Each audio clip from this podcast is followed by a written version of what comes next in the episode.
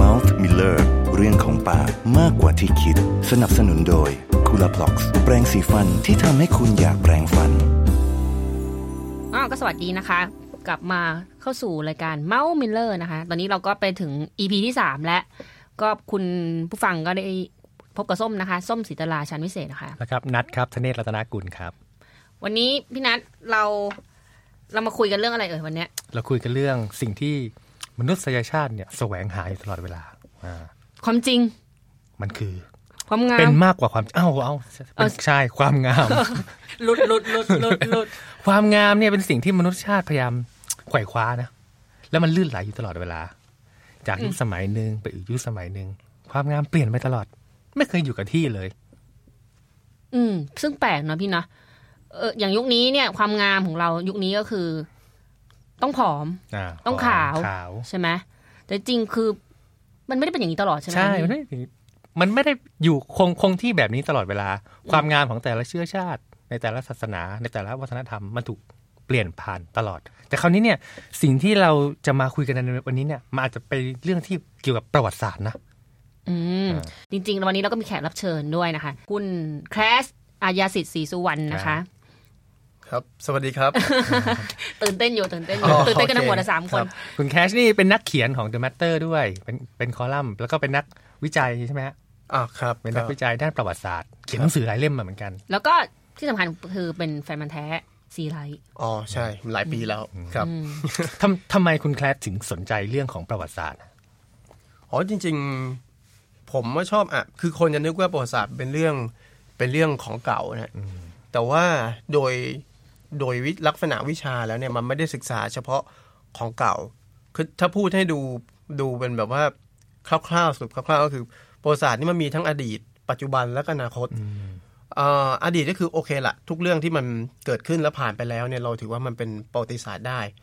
ปัจจุบันมันก็คือ แม้กระทั่งว่าที่เรานั่งจัดรายการเนี่ย เราก็ควรสนใจในแง่มันเป็นปัจจุบันใช่ไหมฮะแต่มันก็มีเขาเรียกมีลักษณะที่ สามารถมองผ่านวิชาประวัติศาสตร์ได้เหมือนกัน ในขณะที่อนาคตเนี่ยก็คือเราวิเคราะห์อดีต วิเคราะห์ปัจจุบันแล้วเนี่ย มันนำไปสู่อะไรที่จะเกิดขึ้นในอนาคต ก็คือทำนายอนาคตได้อีก ใช่ เราก็เรียกเราพยากรณ์อนาคตก็ได้ประวัติศาสตร์ผมว่ามันก็สนุกดีอะมันไม่ใช่แบบว่าเรียนเรื่องเก่าๆไม่ได้เรียนเรื่องอย่างตอนเด็กเรานึกว่าอ๋อ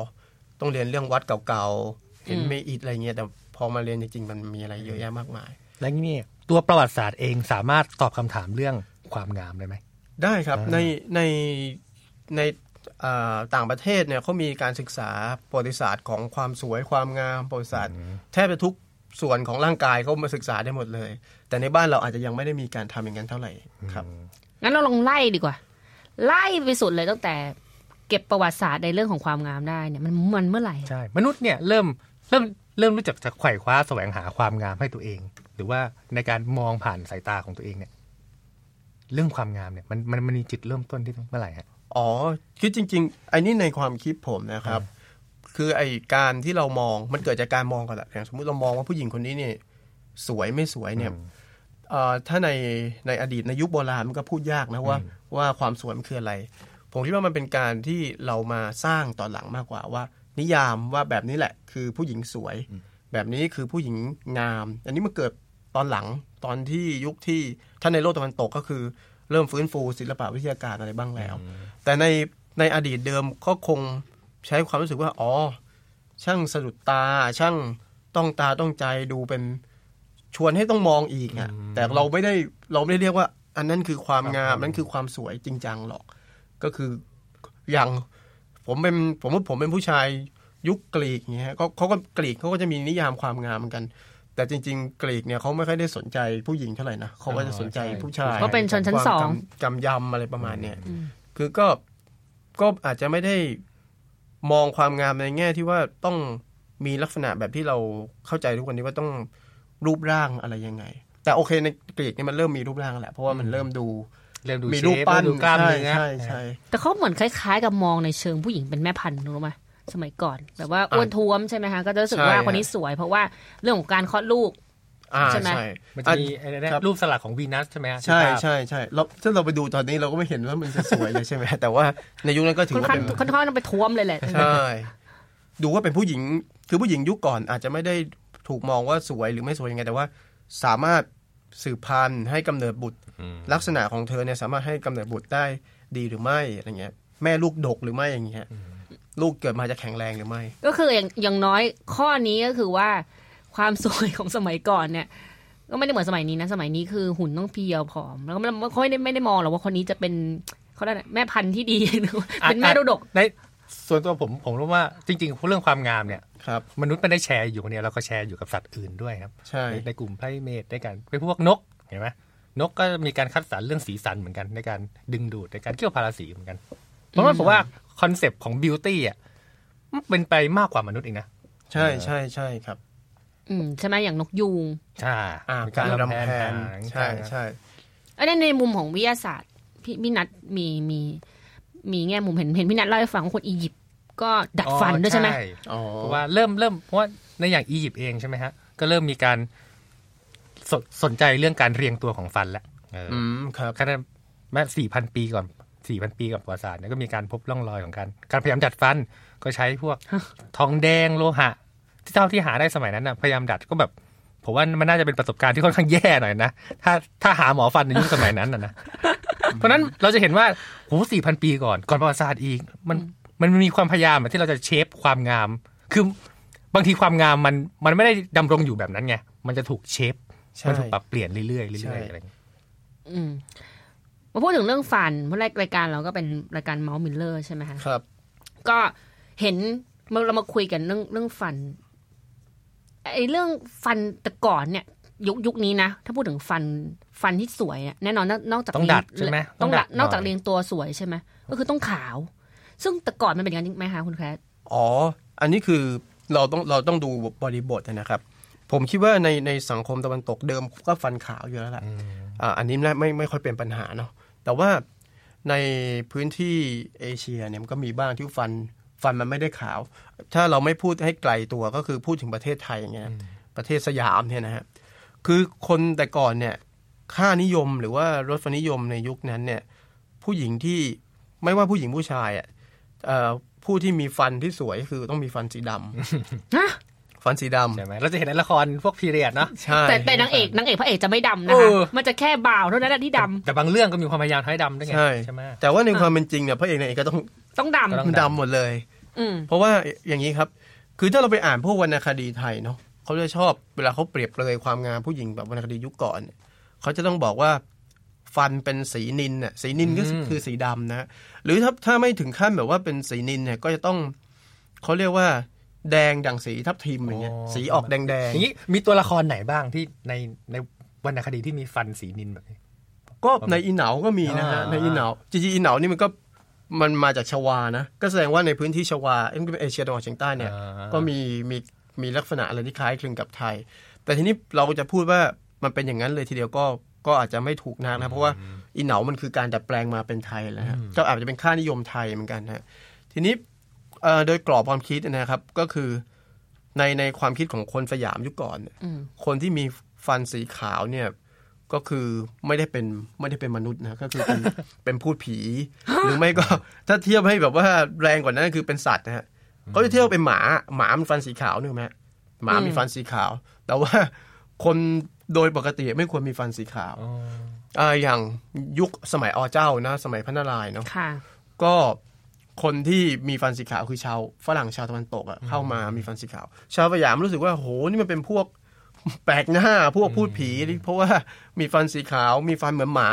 ไม่ไม่ได้เป็นชาวสยามเหมือนพวกเราซึ่งมีฟันสีดำฟันสีแดง แต่ในขณะเดียวกันเนี่ยพวกฝรั่งในยุคนั้นเนาะที่พอเข้ามาเนี่ยก็บันทึกไว้อย่างทึ่งมากว่า เฮ้ยทำไมคนเราเกิดมามีฟันสีขาวก็ดีแล้วทำไมต้องไปทำให้เป็นสีดำสีแดงฮะแล้วก็มันไม่ใช่แค่ แค่แบบกินเคี้ยวหมากนะคือโอเคละคนเคี้ยวหมากก็ทำให้ฟันดำนะแต่เขาเชื่อว่าหมากมันรักษาสุขภาพช่องปากใช่ไหมแม้ว่าฟันดำแต่มันก็ดีใช่ไหมมันถึงขั้นที่ว่ามันมีนักเอ่อนักจดบันทึกนะฮะชาวฝรั่งเศสเอ่อนิโคลัสแชร์แวร์เนี่ยนิโคลัสแชร์แวร์บอกเลยว่าผู้หญิงเนี่ยพอพอเริ่มโตเป็นสาวขึ้นหน่อย จะต้องมีทำยังไงได้ให้เป็นฟันสีดำเดี๋ยวนะพอพูดพูดถึงเนี่ยไอ้กระจักดำเป็นขาวเนี่ยมันมันพลิกฝ่ามือเลยนะ มันเป็นใช่ความใช่งาม ใช่ถ้าอ๋อยุคปัจจุบันนี้เราจะถือว่าอย่างเงี้ยคืออย่างอย่างที่นี่คนละแชร์แวร์บอกครับก็คือ ผู้หญิงต้องยอมทนแบบป่วยเลยนะคือไปไปใช้เนี่ยน้ำยาอะไรในยุคนั้นนะฮะผงอะไรทำให้ฟันเป็นสีดำแล้วก็โอ้ใช่ขัดขัดจากฟันที่มันสีขาวอะ ให้มันเป็นสีดำซึ่งมันเหนื่อยมากเลยเพราะเราไม่ต้องอะไรมากเวลาเราไปทำฟันแล้วเราก็เหนื่อยใช่ไหมครับฟันมันเหมือนโดนกระทบกระเทือนอย่างนี้เราก็เหนื่อยถึงขั้นป่วยเลยนะนี่ก็ใช้แวร์สงสัยว่าเฮ้ยทำไมต้อง ทุ่มเทขนาดนี้เพื่อให้ฟันมันเป็นสีดำนะฮะนี่นี่คือค่านิยมของประเทศสยามยุคก่อนที่ว่าจะมาสู่สมัยใหม่เนาะซึ่งตอนนั้นพอชาวต่างชาติมาเราเห็นเป็นความต่างนะความแปลก เราเห็นเป็นความฟันขาวแปลกแล้วเรามองว่าพวกฟันขาวนี่พวกไม่ดีอะ พวกแบบว่าแปลกหน้าพูดผีใช่พูดผีพอฝรั่งมาเห็นฟันขาวไอ้ฟันดำเรา ฝรั่งก็รู้สึกว่าเฮ้ยทำไมมันป่าเถื่อนอย่างนี้วะพวกนี้ป่าเถื่อนตมาลกกมากเลยนะเหมือนฝรั่งกับคนไทยเจอกัน แล้วก็พอยิ้มจิ้ง ตกช็อกใช่นะช็อกเพราะว่าแกฟันดำส่วนอีกแกก็ฟันขาวแล้วก็ช็อกกันก็เป็นอาจเป็น concept ของการกลัวความเป็นอื่น ก็เป็นไปได้ครับก็เป็นไปได้อยู่เหมือนกัน คือตกคงแต่ตลกแต่ในคราวยุเนี้ยนั้นมันจะเริ่มเปลี่ยนใช่ไหมพอที่ที่แคลบอกว่ามันมีเริ่มมีการที่เราออกไปเดินทางมากขึ้น ใช่ราชสำนักเราไปเจริญสัมพันธไมตรีกับชาติอื่นๆใช่เออไอ้บรรยากาศเป็นยังไงตอนนั้นไอ้จริงๆไอ้จุดที่จุดเปลี่ยนเนี่ยนะถ้าในสังคมไทยเนี่ยเพิ่งมาสักร้อยปีก่อนเนี่ยประมาณ 2,460 ก็โอเคครับก่อนหน้านั้นเขาเรียกว่าพอสยามเข้าสู่ความสมัยใหม่เนาะเข้าสู่ความสมัยใหม่คือเราเริ่มติดต่อกับยุโรปได้รับอิทธิพลจากชาติตะวันตกเนี่ย เราก็เลยรู้สึกว่า เออแต่ฝรั่งนี่มันก็ดูแคลนมาตลอดนะโอ้โหพวกฟันดำพวกปลาเถื่อนเงี้ยเราก็เริ่มตอนแรกเราไม่ได้ซีเรียสไงเรารู้สึกว่า อันเนี้ยสวยก็อยู่ประเทศเราไงใช่วันนี้สองชั้นเออสสวยวย แต่ว่าพอเราติดต่อฝรั่งเรารู้สึกว่าเฮ้ยเราเริ่มเจ็บเราเฮ้ยโดนด่าแล้วมันก็โดนโดนเจ็บ ก็เลยเริ่มเกิดชุดความคิดที่ว่าจะเปลี่ยนแปลง ทีนี้พอจะเปลี่ยนแปลงเนี่ยโอเคละก็โดยเริ่มจากชนชั้นนำอะเนาะชนชั้นนำก็เริ่มรู้สึกว่าเอ้ยไอ้ฟันดำเนี่ยไม่ไม่ไม่ดีแล้วล่ะอืมควรจะควรจะทำให้ฟันขาว คือสมัยรัชกาลที่หกเนี่ยเริ่มมีชุดความคิดอย่างนี้ว่าเราควรจะฟันขาว แล้วรัชกาลที่หกก็เคยเขียนส่งพระราชนิพนธ์ไว้ว่า ผู้หญิงที่สวยเนี่ยน่าจะฟันขาวดีกว่าก็เลยเกิดเป็นความคิดแล้วในขณะเดียวกันเนี่ยช่วงหลังสงครามโลกครั้งที่หนึ่งเนาะมันมีสินค้าจากต่างประเทศมาขายในเมืองไทยเยอะ สินค้าหนึ่งที่เข้ามาคือยาสีฟัน แปรงสีฟันอย่างเงี้ยครับแล้วก็ยาสีฟันที่มาจากตะวันตกเนี่ยมันก็เวลามันโฆษณานอกจากมันจะบอกว่าทำให้ฟันดีแล้วเนี่ย ซึ่งโอเคเดิมทีเนี่ยคนไทยเชื่อว่ากินหมากฟันดีใช่ไหมเออก็ต้องเวลาจะขายของแล้วบอกว่าอ๋อเนี่ยทำให้ฟันดีแล้ว ฟันยังขาวด้วยมันเลยช่เป็วงนจุดเปลี่ยนช่วงช่วงจุดเปลี่ยนที่ตอนนี้เรากินหมากกลายเป็นมีเริ่มมีมียาสีฟันนี่ครับตอนนั้นสังคม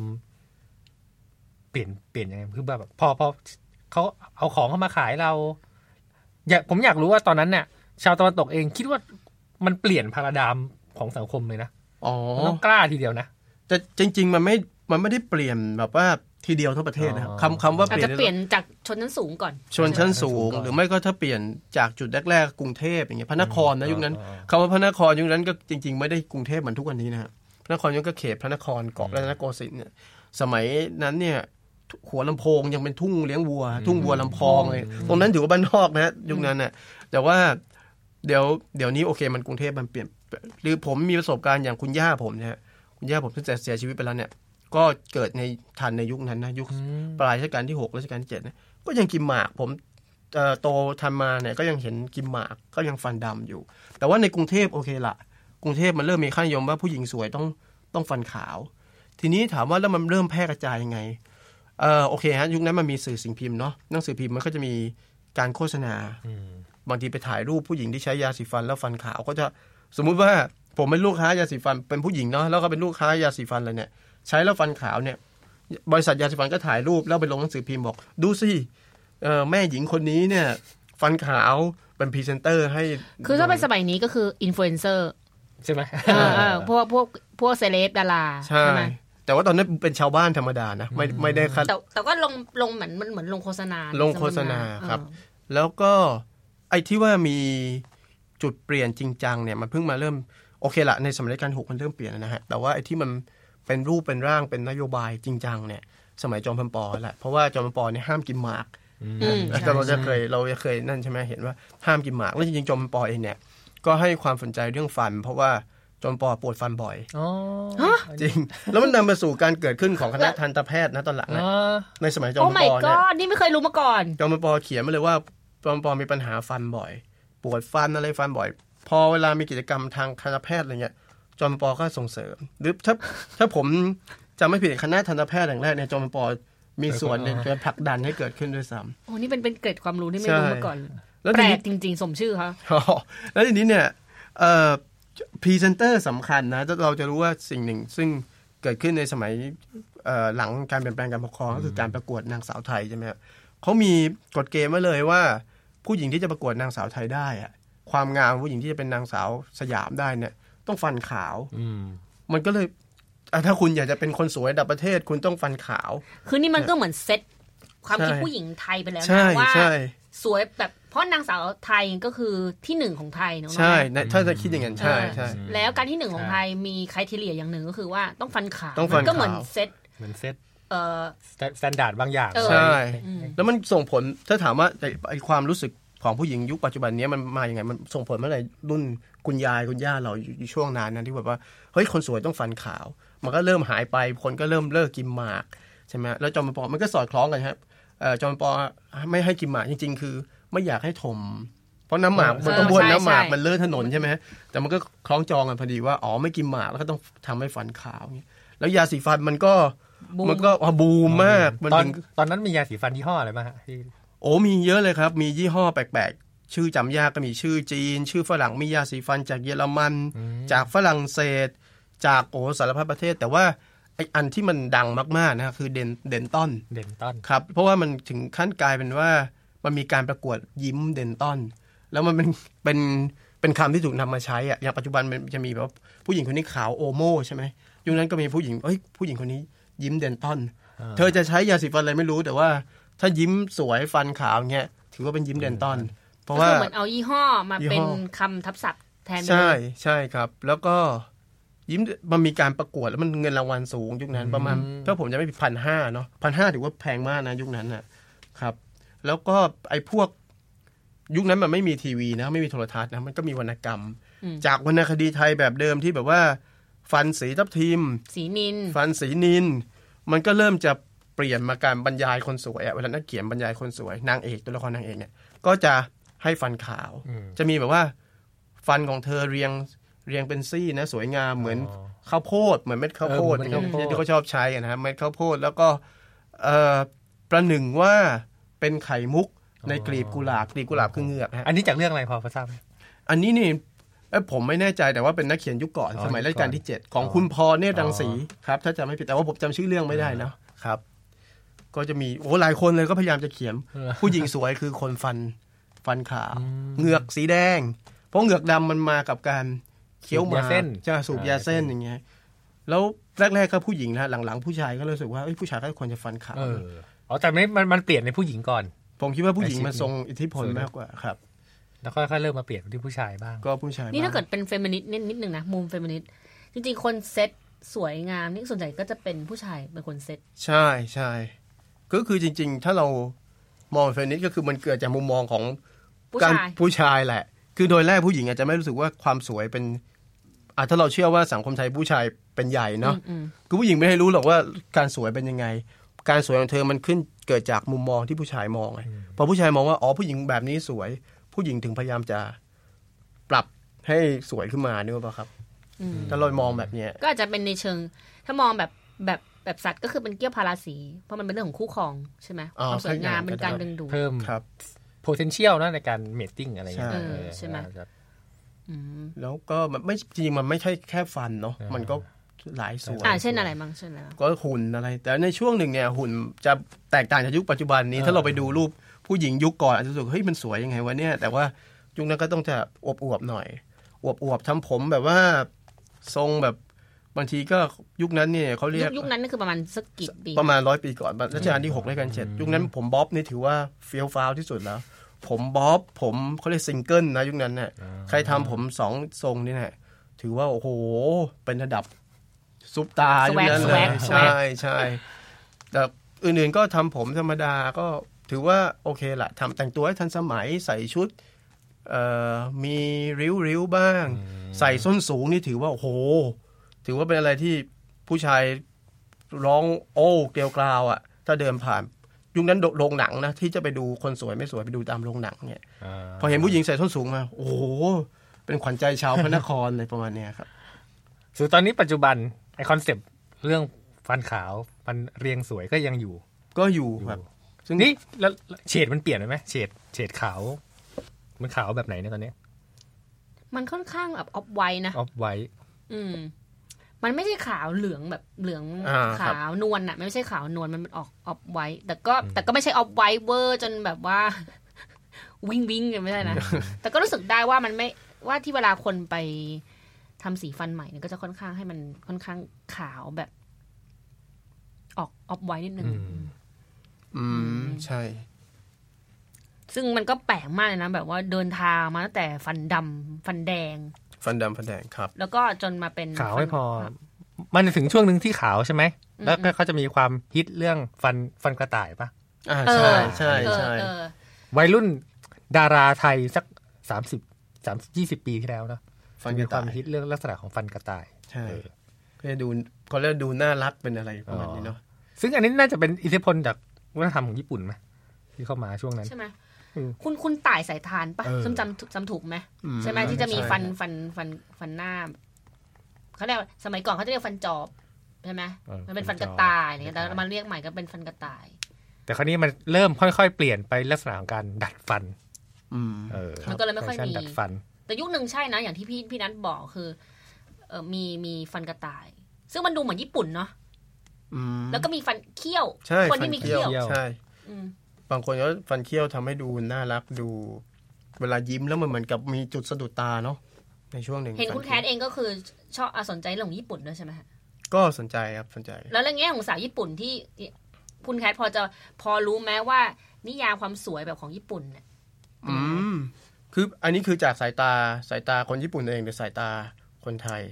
คนเอาญี่สายปุ่ตานญี่ปุ่นก่อนเอออ่าเออคนสายญี่ตาปุ่นญี่ก่อนปุ่นก่อนสายตาคนญี่ปุ่น อันนี้ผมไม่แน่ใจนะครับผมไม่ได้ไม่ได้ไม่ได้ตามสาวเออญี่ปุ่นมาตลอดเวลาแต่ผมคิดว่ามันก็มีจุดเปลี่ยนนะคือสาวญี่ปุ่นสมัยก่อน ถ้าเราไปดูพวก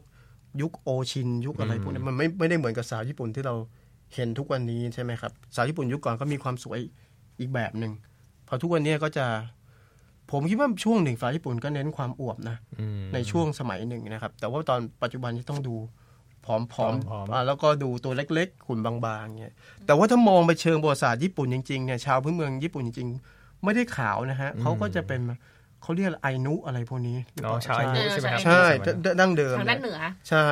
แต่ว่าไอ้ที่ภาพลักษณ์ที่ว่าชาวโลกหรือแม้กระทั่งคนไทยรู้จักชาวญี่ปุ่นแบบ ผิวขาวตัวเล็กอ่าตัวเล็กๆเนี่ยผอมๆมัน ยุคยุคหลังแล้ว หรือถ้าอันนี้ผมเล่าเกร็ดนี่เนี่ยในสมัยสงครามโลกเนี่ย ก็จะมี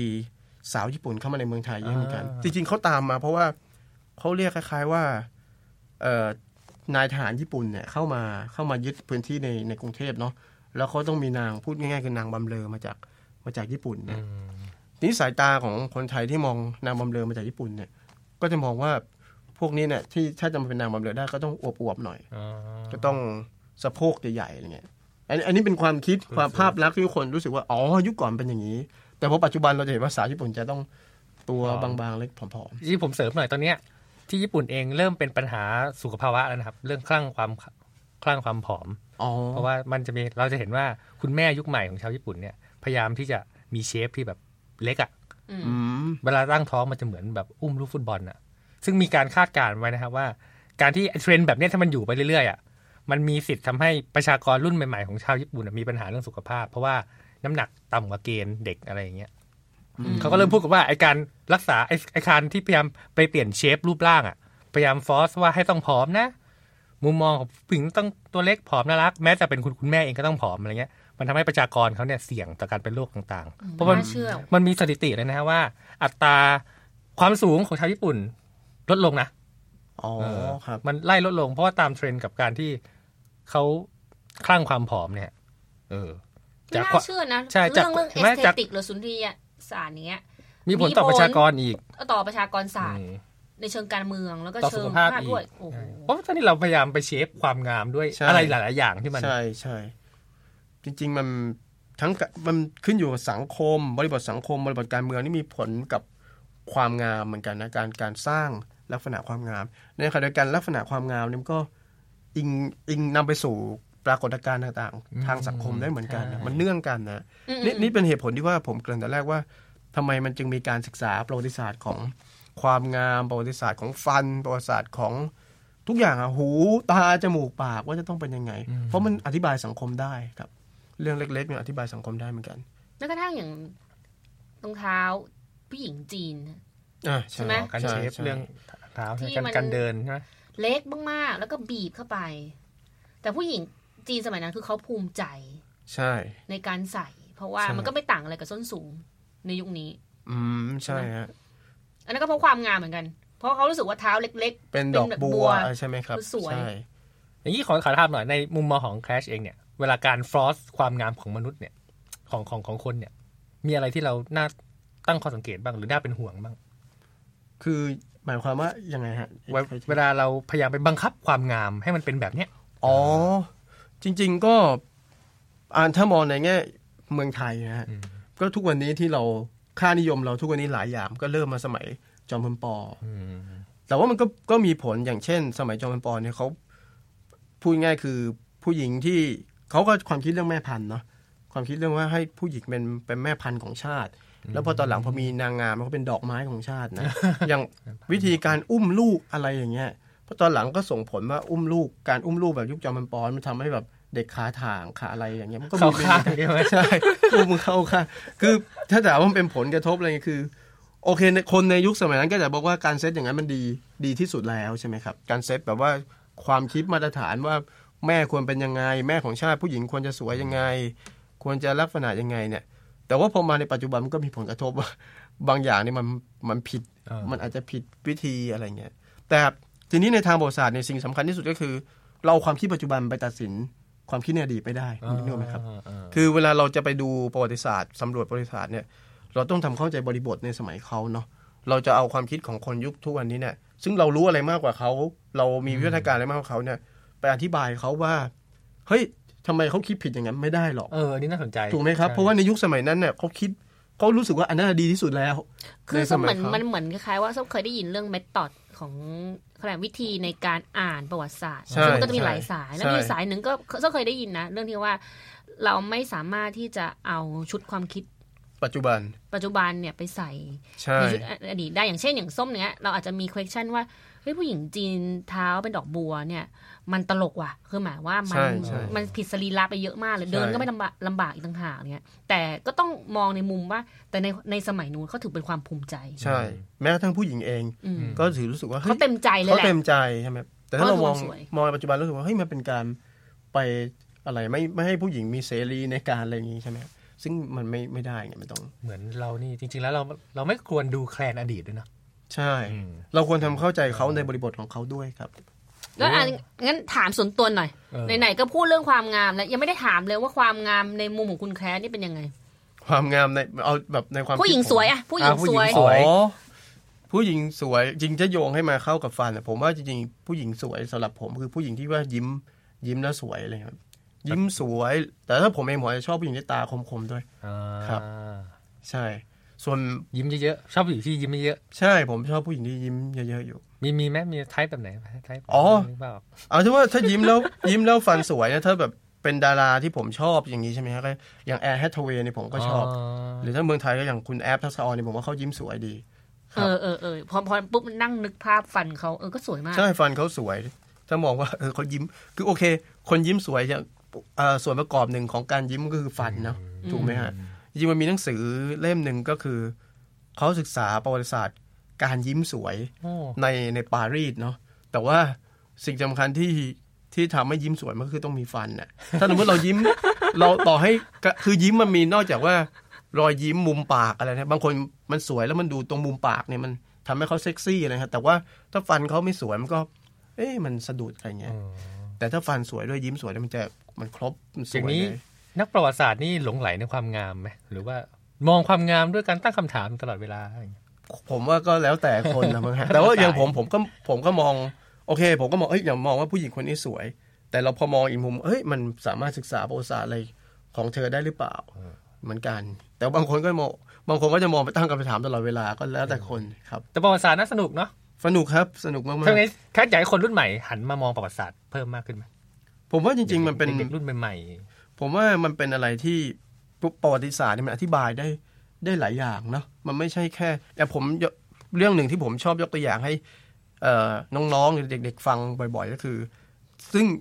มันพูดถึงว่าทำไมแอร์โฮสเตสต้องสวยอย่างเงี้ยเออเคยเคยสงสัยไหมทำไมแอร์โฮสเตสต้องสวย ซึ่งดูเหมือนกับไม่ไม่น่าจะเป็นเรื่องที่เกี่ยวข้องกับประวัติศาสตร์ได้นะ แต่ว่า การที่แอร์โฮสเตสต้องสวยเนี่ยเพราะในยุคยุคแรกเริ่มเนี่ยนะตอนที่มีมีสายการบินเนี่ย ยุคนั้นเนี่ยเอ่อคนที่เดินทางคือผู้ชายเป็นหลัก ผู้หญิงยังไม่ค่อยเดินทาง ทีนี้ปรากฏว่าเออพอเปลี่ยนจากการเดินทางโดยเรือไปเดินทางโดยเครื่องบินเนี่ยคนที่เดินทางย่อมกลัวความสูงนึกออกไหมฮะการเดินทางโดยเครื่องบินกลัวความสูงบริษัทสายการบินก็พยายามจะนึกว่าจะทำยังไงให้ให้แบบว่าคนที่ผู้ชายที่ขึ้นไปดูไปบนเครื่องบินเนี่ย มีความสุขและเลิกกลัวความสูงเอ้ยเลิกเลิกกลัวความสูงไปไปสนชั่วใจอย่างอื่นซะก็คือคามดาว ผู้ชาย ใช่ก็เลยต้องทำยังไงก็ได้ให้พูดง่ายคือให้มีสาวๆสวยๆอยู่บนเครื่องบิน แต่ปัญหาคือสาวๆก็กลัวความสูงเหมือนกันยุคนั้นก็ไม่มีใครไปสมัครเป็นแอร์โฮสเตสการว่าแอร์โฮสเตสคนแรกของโลกที่เป็นคนผิวดำนะฮะท่านลองไปดูก็ได้ แต่ว่าพอมันว้าวพอมันกลายเป็นว่าเฮ้ยมันประสบความสำเร็จในครั้งแรกเนี่ย มันก็เลยทำให้แบบตอนหลังก็สาวๆแอร์โฮสเตสสวยอย่างเงี้ย นี่มันพยายามเป็นความพยายามอธิบายทางประวัติศาสตร์ได้เหมือนกัน แค่เรื่องความสวย ความสวยฟันนี่คุยกันได้เป็น ยังได้อีกเยอะนะยังได้เยอะเลยถ้าคุย แล้วคุณแคนคะถ้าสมมุติว่าหุ่นก็ดีแล้วครับอะอันนี้เพิ่มไปนะนะไม่ไม่ใช่แค่ผู้หญิงนะหมายถึงผู้ชายผู้หญิง หุ่นก็ดีแล้ว ฟันก็เรียงตัวสวยแล้วครับ ขาวด้วยแล้ว แต่ถ้ามีกลิ่นปาก อ๋อ จะยังดูดีอยู่ไหมคะ ในมุมแค่ผมว่าจริงๆ ก็ถ้าจะให้ดูดีทั้งหมดก็ควรไม่มีกลิ่นปากด้วยครับพัฒนากลิ่นก็เป็นสกลิ่นเป็นสิ่งสำคัญในที่เป็นส่วนหนึ่งของเสน่ห์เหมือนกันเนาะอืมบางครั้งมันโอเคดูดีหมดแล้ว พอมีกลิ่นขึ้นมามันก็ทำให้โอ้มันลดลดเสน่ห์ไปได้เหมือนกัน ซึ่งความงามจริงๆ มันก็อาจจะไม่ใช่แค่ด้วยตาด้วยตาเนี่ยใช่มันก็มันเหมืมัอนนมันใช้ perception หลายอย่างใช่ของร่างกายอืมวันนี้เราวันนี้เราเห็นด้วยว่าความงามเป็นพลวัตมันอืมมีการเลื่อนไหลตลอดเวลา มันเปลี่ยนไป ความงามมันจะอมตะไหมผมว่า ในส่วนตัวคิดว่าอมตะไหมคงโอ้ไม่อมตะครับมันเปลี่ยนเปลี่ยนไปทุกยุคสมัยแล้วครับมันเปลี่ยนไปยุคครับทุกสมัยเพราะฉะนั้น น่าสนใจที่เราควรมีชีวิตอยู่กับความไม่ยึดติดกับความงามหรือเปล่าอืมหรือเราควรที่จะอะไรชื่นชมในความงามแบบเราอ่าหรือเปล่า ใช่ไหมอันนี้ก็เป็นกระแสใหม่นะ ที่ว่าคนเริ่มมาพูดถึงเรื่อง uniqueness ของตัวเอง self beauty เอออะไรใช่บางอย่างที่มันมากกว่า กายลักษณะกายภายภายนอก หรือแบบอืมเป็นความงามที่เราไม่ได้เอาคนอื่นมานิยามใช่แต่เรานิยามตัวเราเองว่าเออนี่สวยอ่าใช่ไหมจริงๆ คนที่ภูมิใจในตัวเองบางทีมีเสน่ห์มากกว่าอีกเนาะใช่ใช่ครับ วันนี้ก็พสอนุกมากได้คุยเออกับในเชิงประวัติศาสตร์ครับกับผมคุณแคชซึ่งอยากสามารจะถชวตินดใช่สามารถติดตามในบทความของ The Matter ได้อีกอ๋อใช่ขอบคุณเขียนเขียนทุกเขียนเขียนเป็นคอลัมน์ประจำใช่ไหมคะ เป็นรายสัปดาห์รายคสัรับปดาห์แต่บางสัปดาห์ก็หายไปบ้างเพราะติดงานนะครับ ก็สามารถติดตามคุณแคลสไปได้นะคะ แล้วก็ยังไงวันนี้ก็ต้องขอลากันไปก่อนนะคะ ก็ขอขอบคุณคุณแคลสครับผมอายานสิดีทธิ์คศรีรับสุวรรณนะครัคะบแล้วก็ส้มนะคะสีตลาชันวิเศษครับนัดครับทเนศรัตนกุลครับ ก็ต้องขอลาไปก่อนนะคะ กับรายการเมาส์มิลเลอร์ แล้วก็พบกันใหม่ในครั้งหน้าค่ะ สวัสดีค่ะสวัสดีครัครับบขอบคุณครับ สวัสดีครับ Mouth Miller เรื่องของปากมากกว่าที่คิด สนับสนุนโดย c o o l a p l o x แปรงสีฟันที่ทำให้คุณอยากแปรงฟัน